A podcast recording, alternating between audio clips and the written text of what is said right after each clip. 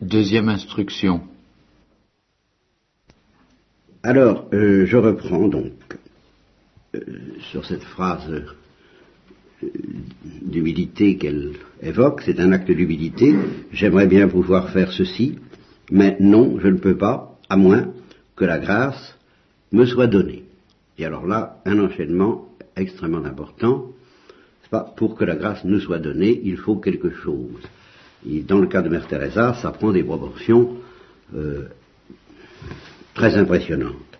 Nous sommes ici pour donner, c'est pourquoi nous avons besoin de la communion. Et elle entend par là la communion eucharistique. Alors là, je sais que euh, au synode de Rome, j'aurai peut-être des précisions davantage plus grandes sur la source que je, à laquelle je puise pour vous dire cela, mais je sais qu'elle a proclamé au synode de Rome le point suivant, c'est qu'elle attache tellement d'importance à l'Eucharistie et à la messe, et à la messe célébrée par un prêtre, évidemment, pas à la messe euh, célébrée par les fidèles, sans prêtre. Les réunions eucharistiques qui quelquefois surgissent en France pour pallier à l'insuffisance du nombre de prêtres. Vous savez que ça pose un problème pour certains, pour Mère Teresa ça n'en pose aucun, en sens que par rapport à ce qu'elle réclame, c'est rigoureusement égal à zéro. Par rapport à ce qu'elle réclame pour elle, c'est-à-dire la communion au corps du Christ. Et alors, elle a donc dit au synode de Rome que s'il se trouvait un lieu où il n'y avait pas de prêtre, et par conséquent pas de possibilité pour elle pour, et ses sœurs d'avoir la messe et de communier, même si les besoins euh, sociaux, humains, euh, si la détresse humaine qui était là euh, aurait exigé impérieusement leur présence, eh bien elles allaient ailleurs. Là où il y avait un prêtre capable de leur donner la messe.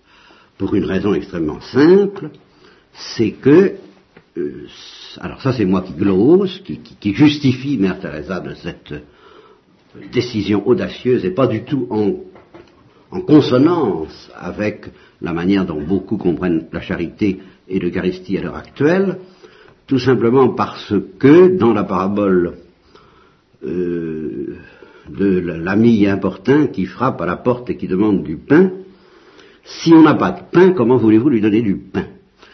Ce que Mère Teresa proclame par ses paroles et par ses actes, c'est que l'amour qu'elle donne à ses plus pauvres parmi les pauvres, ce dont nous reparlerons parce qu'elle en reparlera, eh bien cet amour ne vient pas d'elle, elle ne l'a pas à sa disposition. ce n'est pas son amour. Et par conséquent, euh, elle ne peut pas le donner s'il n'est pas là. Et elle a besoin de l'Eucharistie pour transmettre cet amour aux plus pauvres d'entre les pauvres, de sorte qu'elle est comme un canal vivant, tangible et concret entre l'Eucharistie, qui est elle-même vivante, tangible et concrète, mais qui demande les yeux de la foi, entre l'Eucharistie et les plus pauvres d'entre les plus pauvres. Encore faut-il que le canal géographique soit possible, c'est-à-dire que la communauté puisse être à la fois près de ses délaissés et à la fois près de l'Eucharistie. Pour elle, c'est une question de vie ou de mort euh, du point de vue de l'amour qu'elle veut donner. C'est pourquoi nous avons besoin de la communion. Jésus a fait don de sa vie pour répondre à notre soif d'amour.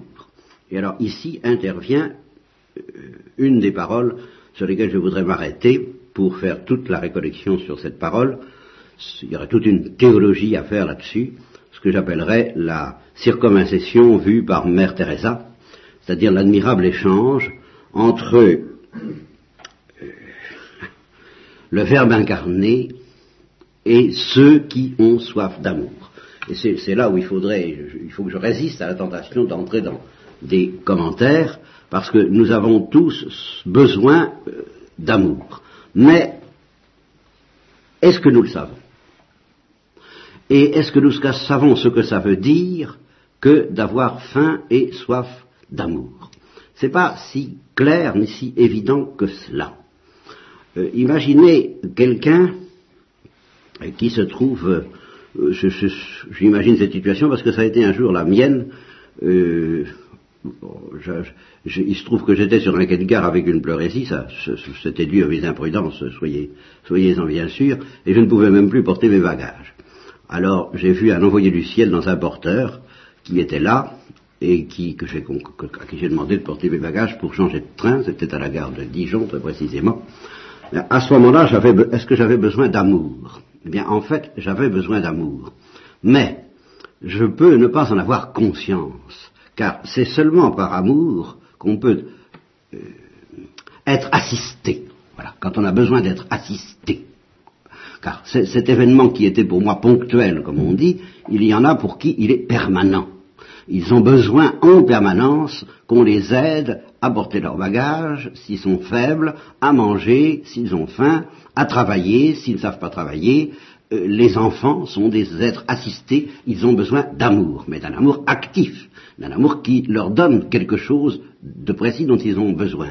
Mais est-ce que justement ils ont forcément conscience qu'ils ont besoin d'amour? Ça n'est pas toujours évident pour les enfants, c'est pas toujours évident non plus pour les personnes euh, handicapées, comme on dit, et euh, Inversement, de l'autre côté de celui qui, du côté de celui qui agit et qui donne ce qu'on lui demande, il peut ne pas avoir conscience que, au-delà de ce qu'on lui demande, transporter des bagages, donner un morceau de pain, donner un verre de lait, donner un morceau de chocolat, donner euh, euh, une offrande pour l'œuvre de Mère Teresa, ce qu'on lui demande surtout c'est de l'amour.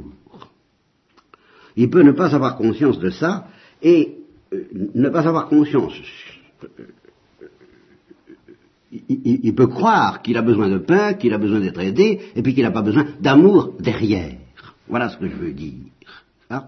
et quand nous sommes malheureux, quand nous sommes dans, la détresse, quand nous sommes dans le souci, nous pouvons avoir besoin d'un coup de main, comme on dit, d'un secours, d'une aide, et ne pas avoir conscience que bien au-delà de cette aide, nous avons besoin parce que nous avons été créés pour ça, dit Mère Teresa, c'est le fond de sa doctrine, nous avons besoin de quelque chose de beaucoup plus profond que ce que nous demandons consciemment. Et alors, j'irai encore plus loin, mais alors là je m'arrêterai parce qu'autrement c'est fini, je pourrais plus lire le texte de Mère Teresa, même ceux qui réclament de l'amour, savent-ils bien ce qu'ils demandent? Ils demandent souvent les effets, certains effets de l'amour, tels que porter les valises ou faire des caresses. Mais tout ça, c'est gentil, gentil. Il y a autre chose de plus profond que ce qui pousse soit à rendre service, soit à donner des caresses, et qui s'appelle l'amour, et qui est autrement redoutable que ces effets bénins que nous réclamons. De sorte que même ceux qui demandent à être aimés, ou qui croient demander à être aimés, savent-ils bien ce qu'ils demandent? Savent-ils bien, ont-ils bien rejoint la profondeur d'amour? Que Dieu a déposé dans leur cœur et dont ils ont faim et soif. Eh bien, la preuve qu'ils ne le savent pas très bien, c'est la manière dont Dieu, d'après Mère Teresa, répond à ce besoin d'amour qui est en nous. Et vous allez voir comme c'est mystérieux.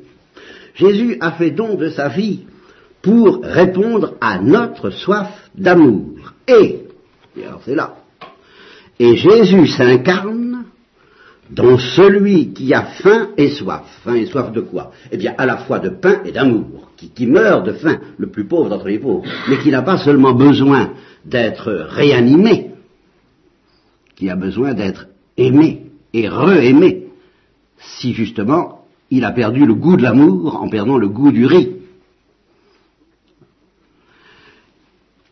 Eh bien, Jésus s'incarne dans tout être qui est dans cette situation-là, c'est-à-dire dans ce qu'un psychanalyste célèbre en Amérique avec qui je voudrais faire des rapprochements par rapport à Mère Teresa, appelle une situation extrême. Eh bien, Jésus s'incarne dans tous ceux qui sont dans une situation, ah, dans le cœur et dans le corps de tous ceux qui sont dans une situation extrême de dénuement, de faim, de soif, de pauvreté. Et je vous fais remarquer, alors en passant, euh, comme ça, puisque je, il est entendu que je ne veux pas faire de commentaires, vous vous rendez compte, Qu'est-ce que ce serait si je voulais en faire? Eh bien, que si Jésus n'était pas mort crucifié, il ne pourrait pas, Mère Teresa ne pourrait pas prétendre cela. Vous voyez, euh, Jésus aurait très bien pu expier nos péchés sans être crucifié. Euh, je le maintiens avec toute la théologie latine qu'un sourire, le moindre geste, le moindre demande faite à son Père était amplement suffisante pour réparer tous nos péchés, pour satisfaire à la justice de Dieu et pour nous sauver du péché originel. Mais, à ce moment-là, Mère Teresa ne pourrait pas dire euh, Jésus s'incarne dans celui qui a faim et soif et qui est dans une situation extrême de dénuement. Pour qu'elle puisse dire cela sans euh, prêter à euh, la raillerie, il faut qu'elle puisse présenter Jésus dans cet état même sur la croix. Jésus s'incarne, donc ça c'est une parenthèse. Jésus s'incarne dans celui, c'est que parenthèse qui dit que justement si Jésus a fait ça, c'est pas seulement pour nous sauver et pour répondre et satisfaire à la justice divine, mais c'est pour une folie que précisément Mère Teresa comprend et vit admirablement, extraordinairement, et que je voudrais essayer de, de dire le moins mal possible à travers ce que j'en ai pressenti en la regardant et en l'écoutant. Donc Jésus s'incarne dans quiconque est dans une situation extrême, c'est-à-dire que nous qui avons faim et soif d'amour, et, sans savoir de quoi nous avons faim et soif, parce que nous sommes pécheurs et c'est ça que, je ne veux pas trop dire, eh bien, dès que nous rencontrons quelqu'un qui est dans une situation extrême, nous sommes en face de Jésus-Christ. D'une manière spéciale, tous nos frères, c'est Jésus-Christ, je peux la faire entendu. Mais, euh, tous nos frères, c'est Jésus-Christ, mais n'empêche que l'Eucharistie, c'est Jésus-Christ d'une manière spéciale. Eh bien, tous nos frères, c'est Jésus-Christ, mais ceux qui sont dans une situation extrême de dénuement, de faim et de soif, sont aussi Jésus-Christ d'une manière spéciale. Parce que justement, ils appellent le secours du bon samaritain. Et par conséquent, ils appellent notre cœur. Et par conséquent, si nous ne résistons pas, notre cœur va fonctionner. Et par conséquent, Dieu va pouvoir répondre à la soif de notre cœur. Voilà ce que Mère Teresa appelle la connection, le lien, la circumcision, l'échange mystérieux entre notre soif d'amour et, et, la manière dont Dieu veut rassasier notre soif d'amour. Jésus s'incarne dans celui qui a faim et soif afin de nous rassasier. Voilà la connexion extraordinaire. Nous qui nous prétendons solitaires et pas aimés, c'est en rencontrant Jésus dans chaque situation extrême où il nous invite à laisser se déchirer notre cœur et où il nous invite à laisser parler notre cœur, que notre cœur ressuscite de son gel, de son endurcissement, à travers euh, tous ceux euh, qui sont dans une situation extrême de dénuement et dans lesquels il s'incarne. Et ainsi, si nous nous laissons toucher par quelqu'un qui est dans une situation extrême et par conséquent par Jésus, Jésus nous rassasie, nous. Et c'est pourquoi Thérèse, Teresa peut dire que ces êtres-là, qui sont dans une situation extrême, nous donnent plus que nous ne leur donnons. Nous leur donnons un bout de pain et ils nous donnent d'aimer. Voilà.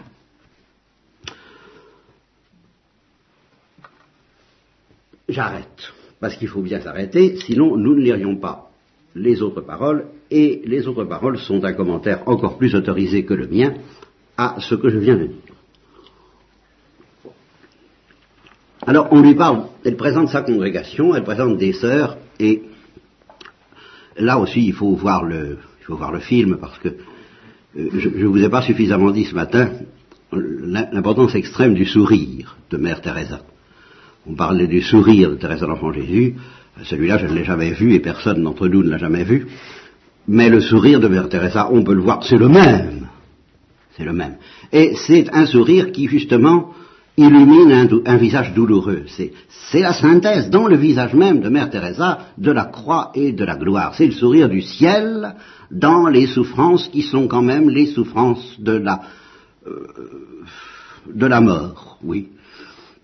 Les souffrances de la pauvreté de tous les pauvres qu'elle porte en elle. Il y a d'ailleurs dans, le film à la fin, non, dans la deuxième émission, dans l'émission du synode, une photographie de Mère Teresa à une époque où elle était beaucoup plus tragique, me semble-t-il, qu'elle ne l'est maintenant, peut-être saisie, surprise par la photographie à un moment où elle était beaucoup plus tragique et où ce regard était vraiment un regard d'entre les morts, et puis peut-être qu'une heure après, elle avait ce sourire qui euh, transfigure immédiatement tout, qui illumine tout et qui nous met immédiatement au d'abord si toutefois nous acceptons d'être sensibles.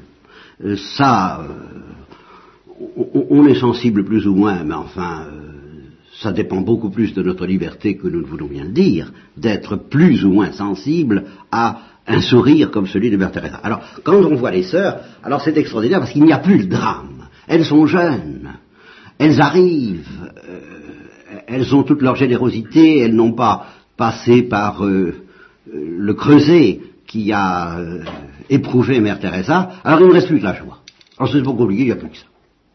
Alors, a une joie tout à fait extraordinaire qui ne se, qui n'est pas démonstrative à la manière, alors justement, à la manière, justement parce que je suis tellement euh, allergique à, ce que j'appelle un petit peu dans certains champs euh, qui ont cours euh, ici ou là. et qui, ce que j'appellerais donc la, méthode couée de la joie. Vous voyez, soyons dans la joie. Alors, je, vous assure que là, alors là, non, n'est-ce pas il, il, faudrait plutôt qu'elles retiennent leur joie plutôt que de la elle, ruisselle véritablement. Alors là, le mot rayonner prend tout son sens quand on voit le visage de ces, de petites sœurs, de ces jeunes sœurs, dont, l'une raconte, là je ne l'ai pas dans mes notes, n'est-ce pas elle, a connu Mère Teresa sans savoir du tout ce que ça voulait dire les plus pauvres parmi les pauvres, simplement elle était infirmière, elle savait que Mère Teresa demandait des infirmières, alors bon, euh, elle, s'est présentée, et c'est là qu'elle a appris ce que c'est que les plus pauvres les pauvres, mais tout de même elle était travaillée, puisqu'elle dit, je priais beaucoup pendant toutes mes études d'infirmière, et je priais Dieu, Jésus, envoie-moi euh, à, l'endroit où je puisse... Euh, te servir, enfin faire ce faire quelque chose pour toi. Et euh, le journaliste lui demande mais euh, pourquoi Pourquoi? Alors êtes-vous venu chez Mère Teresa? Et alors là, elle a un sourire. Elle a un sourire pour dire je ne sais pas.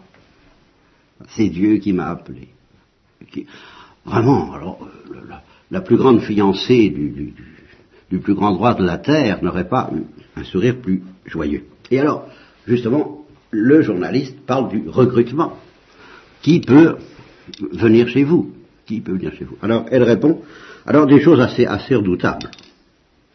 Assez redoutables, il faut le reconnaître, pour nous, occidentaux, et euh, elle, est, au fond très sélective, Mère Teresa. Nous, verrons qu'elle est très sélective au debout de la chaîne.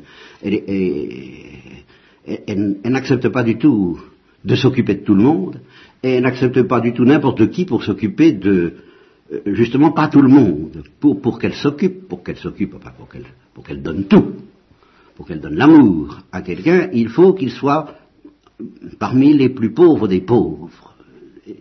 Nous, verrons ça dans un autre texte.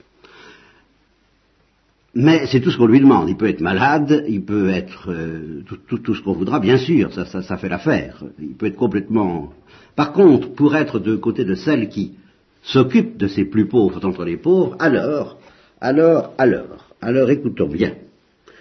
Quiconque est saint de corps et d'esprit. Oh là là. Ça, ça n'est quand même pas rien. Quiconque est saint de corps et d'esprit, plein de bon sens. Oui, la chose la plus rare que j'ai rencontrée dans ma vie, après l'amour de Dieu. Je dois le dire plein de bon sens, prêt à aimer. Ah, oui, alors euh, là, là-dessus, j'insiste pas, parce que tout, le reste des textes insiste là-dessus. Prêt à aimer, et alors, écoutez bien ce dernier petit point, qui alors nous élimine tous, moi tout le premier, et de caractère agréable. Alors là, alors voyez-vous, c'est ça je me suis dit, ça, je suis éliminé d'office, parce que euh, je n'ai pas un caractère agréable. Je suis assez convaincu que, malgré les extraordinaires mystères de la sanctification, et à cause de ces extraordinaires mystères même, à part quelques exceptions, et même peut-être en intégrant ces exceptions, au terme de la sanctification, tout homme et toute femme a un caractère agréable. Euh, agréable, mais pas forcément pour tout le monde. Il a un caractère agréable pour quiconque sait dépasser certaines apparences. Lewis dit, l'écrivain anglican que je cite souvent, est-ce que vous croyez que Saint Paul était agréable à vivre? Il est possible qu'à un certain plan euh, relativement cutané, Saint Paul ne fut pas agréable à vivre. Mais il fallait dépasser ce plan et on trouvait quelqu'un qui, du moins au terme, au terme de sa vie, car on distingue très bien dans les épîtres de Saint Paul le moment où il dit je sens deux hommes en moi, et alors là il est en voie de sanctification mais il n'est pas sanctifié, puis le moment où il dit euh, j'ai combattu le bon combat, il ne me reste plus qu'à recevoir la couronne. Il faut être gonflé. gonflé pour pouvoir dire ça. alors, euh, je vais dire que ça je ne le dis pas moi. Hein, euh, mais, alors quiconque peut dire cela, et Thérèse de l'Enfant Jésus pouvait le dire, Mère Teresa peut le dire déjà, eh bien, ces gens-là, même s'ils n'avaient pas un caractère agréable au début, et je soupçonne que Mère Teresa n'avait pas un caractère si agréable que ça au début. Je, soupçonne que chez elle, c'est plus encore l'œuvre de la grâce que de la nature. Mais alors par contre, justement, elle accueille et elle accepte des êtres qui ne sont pas au terme de leur sanctification. Ben, évidemment, une vocation c'est un point de départ, c'est pas un point d'arrivée. À condition que, alors ils aient cette chance naturel, ce charisme naturel, même s'ils ne sont pas encore des saints, alors ça c'est ça qui n'est pas donné à tout le monde et surtout pas à moi, d'avoir un caractère agréable sans être un saint. Alors là, c'est une sélection. Et elle est catégorique. Si une de ces dispositions manque, on ne peut pas entrer dans notre communauté. Alors ça pose pour nous autres occidentaux tout le problème de la névrose, euh, peut-on être névrotique, puisque la névrose, nous sommes à peu près tous névrosés, à, des degrés divers, dans notre civilisation de consommation, et par la faute de cette civilisation de consommation, peut-on avoir un caractère agréable en étant névrosé? C'est une question que je laisse ouverte. Bon, je continue à lire, parce qu'encore une fois, je n'en finirai pas, vous voyez,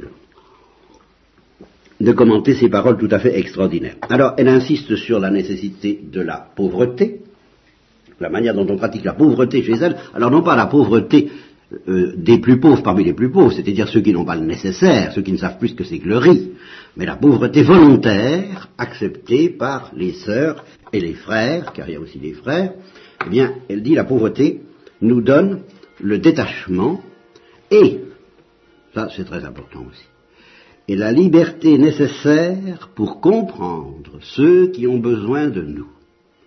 Ce qui veut dire que tout encombrement, chez moi, je le sais, et chez d'autres, tout encombrement par lequel nous, ne sommes pas détachés suffisamment des choses, nous empêche de comprendre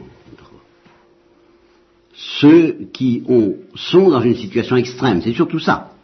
Ceux qui sont dans une situation extrême. Et alors dans le concret, ça se traduit par deux saris, c'est-à-dire la robe indienne, une paire de sandales, un seau et un savon c'est très précis, et c'est tout. L'obéissance, alors l'obéissance, euh, elle ne fatigue pas à donner de développement sur l'obéissance, l'obéissance est naturelle si vous appartenez réellement au Christ. réellement. Ah, tout est dans ce réellement. Et là-dessus, dans mes notes, mes notes suivent les images, elles ne suivent pas un plan doctrinal. Alors, j'ai été frappé par justement la, l'instinct médical, alors là, l'instinct médical euh, intuitif de Mère Teresa. Euh, euh, le film nous présente un, enfant dans un petit lit dont la main est complètement resserrée sur lui et crispée et qui n'arrive pas à s'ouvrir. Alors elle dit aux aides qui sont là, prenez une boule de coton et, mettez-la dans sa main, pas? Et puis tous les jours, remettez une boule de coton un peu plus grosse et vous verrez petit à petit, sa main finira par se, euh, fonctionner, par, s'ouvrir.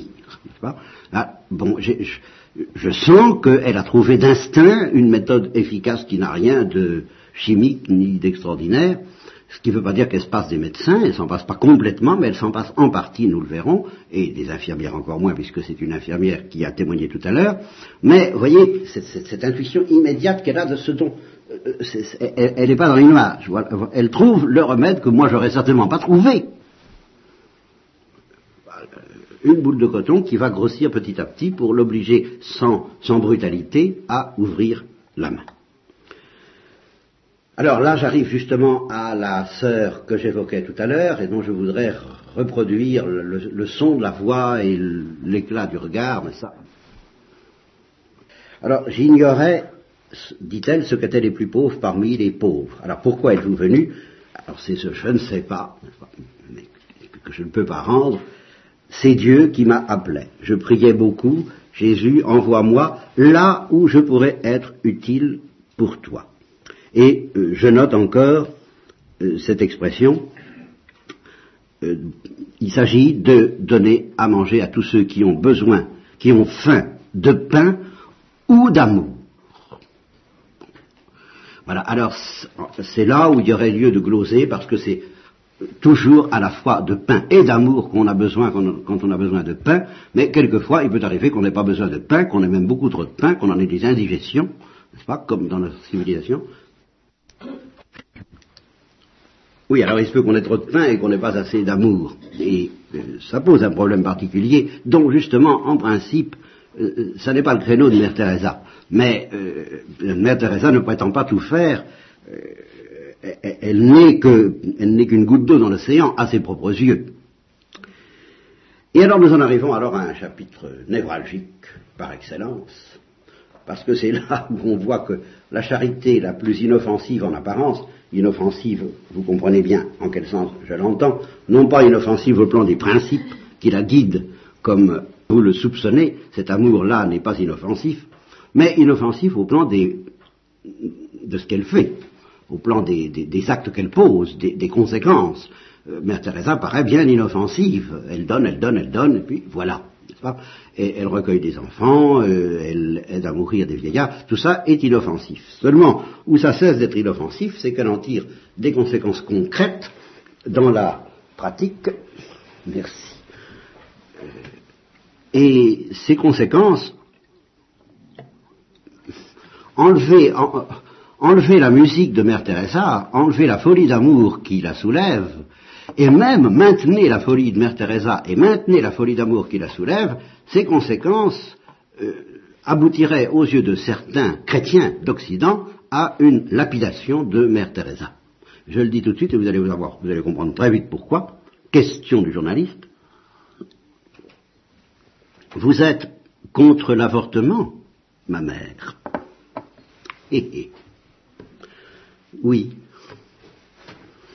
pas d'histoire, hein c'est toujours le même ton de voix égal. Oui, nous luttons contre l'avortement par l'adoption. Voyez-vous, voilà. Voyez-vous, voilà la connection, hein, qui n'a l'air de rien. Nous luttons contre l'avortement par l'adoption. Nous faisons dire à tous les hôpitaux et cliniques, ne détruisez pas l'enfant, nous le prendrons. Lorsque quelqu'un ne veut pas d'un enfant, on l'abandonne à l'hôpital ou dans la rue, nous le prenons. Le journaliste. Vous dites que vous luttez contre l'avortement par l'adoption. À votre avis, devrait-on faire cela dans tous les pays? Cela devrait être partout comme ça. Et alors elle dit qu'elle vient à Rome en partie dans ce but pour, alors elle y va tranquillement, hein, pour y faire cesser les avortements. C'est pas beaucoup plus gonflé que de dire il ne reste plus qu'à recevoir la couronne de gloire, mais ça l'est largement autant.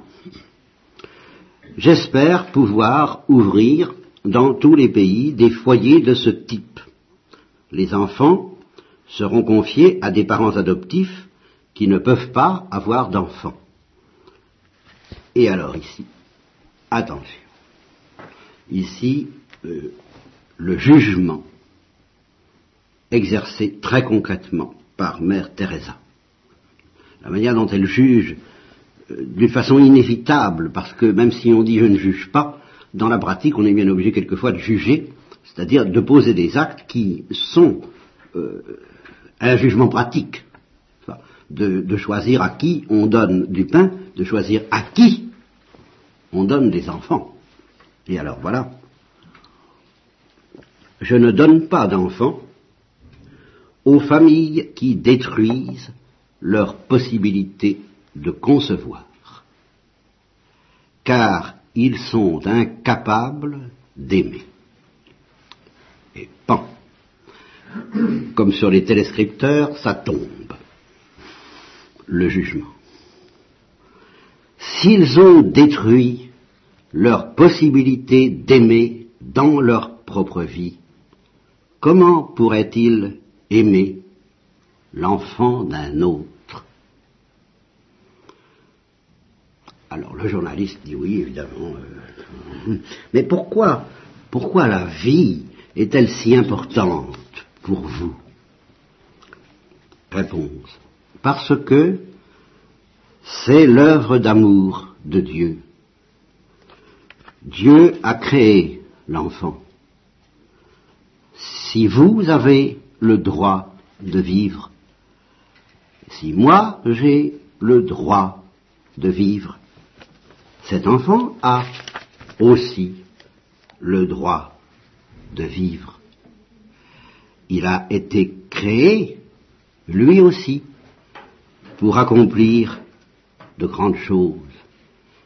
Il a été créé pour aimer et être aimé.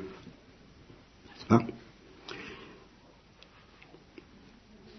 Alors, euh, l'objection inévitable, que très consciencieusement il fait son métier, on ne peut pas l'approcher, Le journaliste, lui, il transmet les objections des autres, même si ce ne sont pas les siennes.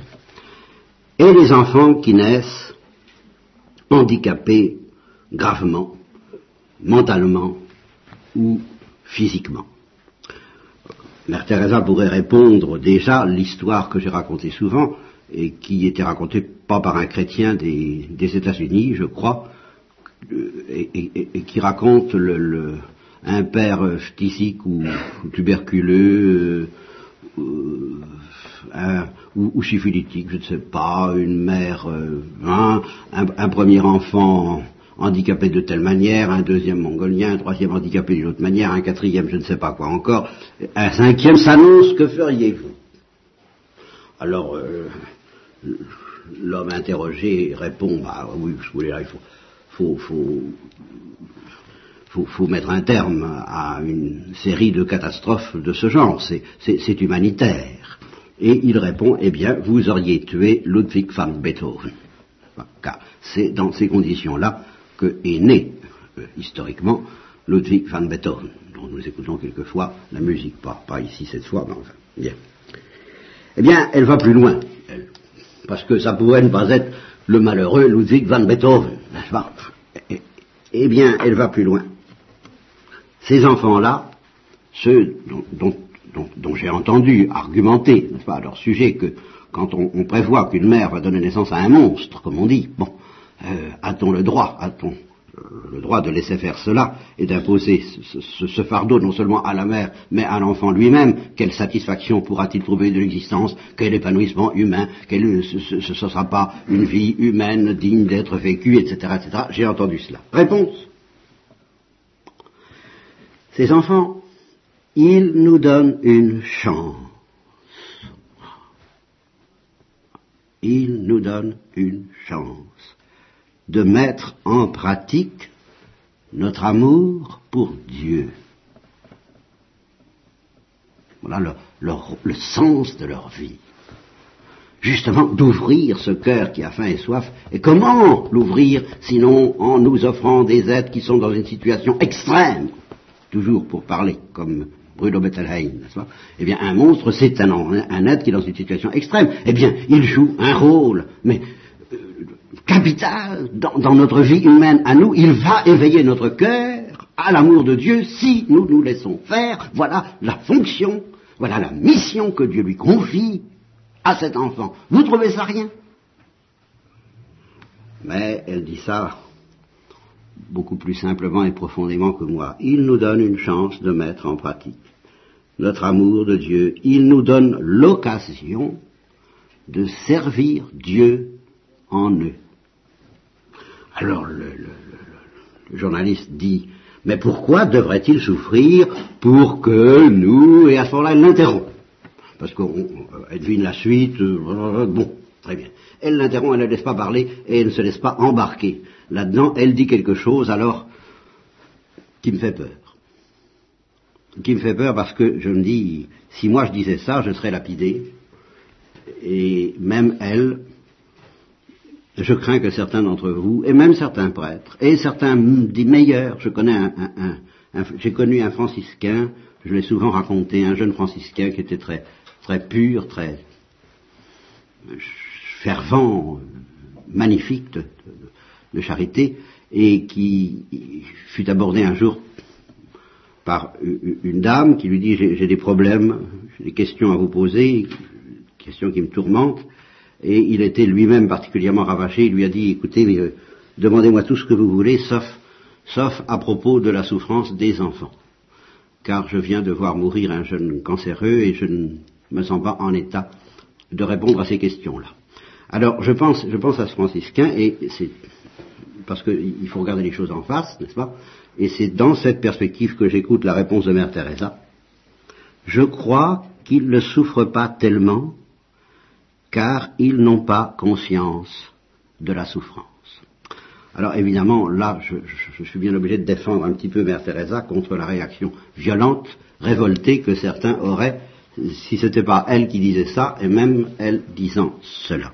Et je vous rappelle autre chose que j'ai déjà dit également, qui est la troisième explosion dont parle l'abbé Pierre dans le scandale de la faim interpelle l'Église, quand il dit que d'après Einstein lui-même, trois explosions menacent le monde. La première, c'est l'explosion atomique, la deuxième, c'est l'explosion démographique, les naissances, et la troisième, c'est l'explosion psychique, qui fait que les hommes ne vont plus se contenter de souffrir et de mourir comme ils le faisaient, faute d'information, mais que maintenant ils vont savoir, ils vont avoir une conscience enrichie, suraiguë, et qu'ainsi leur souffrance va être démultipliée, jusqu'à la révolte et jusqu'au scandale. Euh, je ne prétends pas qu'un enfant ne puisse pas souffrir physiquement plus que vous et moi. Je dis seulement en faveur de Mère Teresa que c'est vrai qu'un enfant n'a pas le pouvoir que nous avons de faire des comparaisons. Et que je ne connais pas, je vous mets au défi de me présenter quelqu'un qui est dans le désespoir ou dans la révolte et qui ne fasse pas de comparaison. Le désespoir et la révolte impliquent toujours qu'on fasse des comparaisons, au moins entre Dieu et nous, et quelquefois entre nous et les autres. Toujours, toujours. Ce pouvoir terrible qui nous est un, euh, et, que Jésus, avait, et que Jésus a, supporté, lui. Il, faisait des comparaisons, une comparaison permanente, la comparaison la plus terrible qui soit, entre son Père et la béatitude du ciel de son Père, et puis l'enfer. Voilà la grande comparaison à laquelle Jésus a été soumis jusqu'à l'écartèlement de la croix la comparaison entre le ciel et l'enfer. Voilà ce qu'a signifié l'agonie de Jésus. Voilà ce qu'a signifié la croix de Jésus. Faire cette comparaison et se sentir du côté de l'enfer, car c'est ça que signifie son agonie. Il s'est senti rejeté, il s'est senti du côté de l'enfer, et en même temps il avait tout ce qu'il fallait, puisqu'il avait la vision face à face, pour faire la comparaison avec le ciel. Alors ça, ça, oui, ça, c'est de la souffrance. Et ça autorise Mère Teresa à dire, eh bien, les enfants n'ont pas à subir cela, quoiqu'ils souffrent physiquement, parce qu'ils ne peuvent pas, ils ne sont pas en état, heureusement pour eux, de faire de telles comparaisons. Donc ils n'ont pas conscience de la souffrance au sens comparatif que j'indique maintenant. Mais ils accomplissent un dessein. Vous voyez, ils ont une mission. Comme les saints innocents, voilà c'est le massacre des innocents, eh bien, ils accomplissent un dessein, ils ont une mission dans le monde actuel. Et alors, elle, peut se permettre de dire ça, parce que tous ceux qui se boucheraient les oreilles et, lapideraient Mère Teresa pour de telles paroles, que font-ils? Pour ces enfants qui, d'après eux, souffrent tellement plus qu'elle ne le dit. Elle, elle en fait assez pour avoir le droit de dire ils accomplissent un dessin dans le monde actuel. Et soyez tranquille que je me mets derrière elle, tout petit dans son sillage, pour oser, je ne dis pas proférer, mais répéter. C'est ça la tradition. Je vous transmets ce qu'elle a dit, et puisque c'est inscrit euh, dans, un film, donc je ne l'invente pas. Euh, ils accomplissent un dessin dans le monde actuel si nous pouvions seulement partager avec eux. Mais alors là, hein, là aussi dans un sens euh, non méthode du mot partage. Partager, partager. Le monde serait meilleur. Alors, de même qu'elle a inventé la boule de coton pour l'enfant, là je change de sujet. De c'est rapport. De, même qu'elle a inventé la, boule de coton pour l'enfant dont la main ne, savait pas s'ouvrir. À propos de ce problème démographique, de l'explosion démographique, elle a une solution. Elle a inventé euh, et elle propage en Inde euh, ce qu'elle appelle le planning familial naturel, c'est-à-dire évidemment conforme à la loi naturelle et à la loi de Dieu, et euh, elle soutient, je lui en laisse la responsabilité, mais j'ai confiance qu'elle ne raconte pas de bobard, qu'une enquête gouvernementale a conclu à 97% de succès de cette méthode là où on a bien voulu essayer de la pratiquer. Et puis alors, arrive sur l'écran un personnage complètement inattendu, complètement imprévisible. Oui, il y en a qui s'en souviennent, et, qui, met, euh, qui, achève la note de, folie joyeuse, de cet euh, amour lui-même fou. Un brave homme, un brave petit bonhomme, avec de bons yeux, qui n'est pas ravagé par comme Mère Teresa, par le mystère de la croix, et qui n'a même pas le rayonnement, alors on sent bien, il n'a quand même pas le rayonnement intense des sœurs qui suivent Mère Teresa, non, c'est un brave homme bien simple, alors là comme on pourrait théoriquement en trouver chez nous si nous n'étions pas tellement névrosés par la société occidentale. Alors, eh bien, savez-vous ce qu'il vient faire Alors, il vient, il vient chez, Mère Teresa, il arrive dans, le, dans ce lieu, qui, n'est pas le mouroir, qui est le lieu des enfants. C'est le lieu où on, trouve des enfants. Hein, c'est là où elle recueille les enfants. Alors il vient là, c'est nous ce qu'il vient faire. Alors là, je voudrais, à part ceux qui ont vu l'émission et qui rient déjà, euh, je voudrais vous donner des petits papiers et puis jouer au jeu. Qu'est-ce que, qu'est-ce que cet homme peut bien venir faire dans ce lieu où on recueille des enfants? Voilà et où des religieuses, missionnaires de la charité, éduquent les enfants. Et inventer, chercher, deviner, qu'est-ce qu'il a bien pu venir faire. Bon, je ne vous maintiendrai pas en suspens plus longtemps, il vient chercher une femme. N'importe laquelle. Alors attention, c'est ça qu'il faut bien comprendre, c'est n'importe laquelle. Pas n'importe laquelle. Non, pas n'importe laquelle. Exactement comme dans les agences matrimoniales, il indique ce qu'il veut. il dit je veux une compagne, je veux qu'elle soit une compagne. ça doit avoir déjà un sens pour que ce soit une compagne. Je veux qu'elle soit éduquée et instruite. Alors on lui dit, bah oui, bah vous pourriez peut-être chercher, alors c'est là où ça devient intéressant. Bon, d'accord, vous pourriez peut-être euh, chercher ailleurs. Évidemment, on n'est pas du tout dans, dans le climat du Moyen Âge, n'est-ce pas, et de l'amour-passion, et de...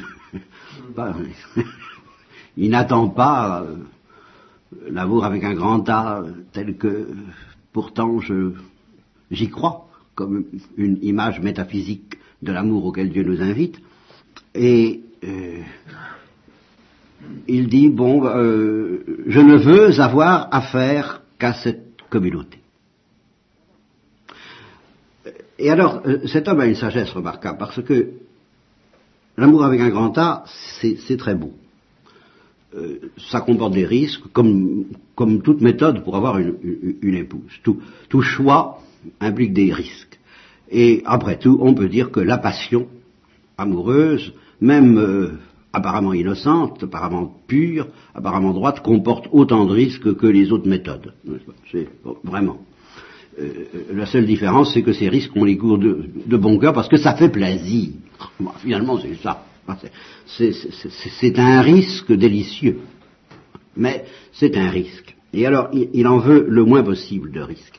Et il sait que ce n'est pas facile euh, d'avoir la garantie qu'on aura une bonne épouse. Et c'est pour ça qu'on lui pose la question. On lui dit, mais alors, ce sera une bonne épouse? Et il répond, je le pense. L'expérience l'a prouvé. Alors il se tourne, le journaliste, vers Mère Teresa, il lui dit, vous êtes sûr de pouvoir lui trouver une épouse, ce qui permet déjà de voir quelle est la position de Mère Teresa par rapport à une telle demande. Mais elle est tout à fait d'accord. Elle lui dit, euh, j'en suis sûr, nous ferons des prières pour cela, et elle n'existe pas. Et alors vous verrez la même audace qu'elle a. Vous voyez l'audace folle de Mère Teresa pour euh, aider les enfants à naître, aider les, jeunes, les jeunes gens et les jeunes hommes à se marier et aider les vieux à mourir. Nous en reparlerons demain matin. J'espère que j'arriverai, j'aurai le temps d'aller jusqu'au bout du texte. Je ne pensais pas m'empêtrer dans de telles considérations.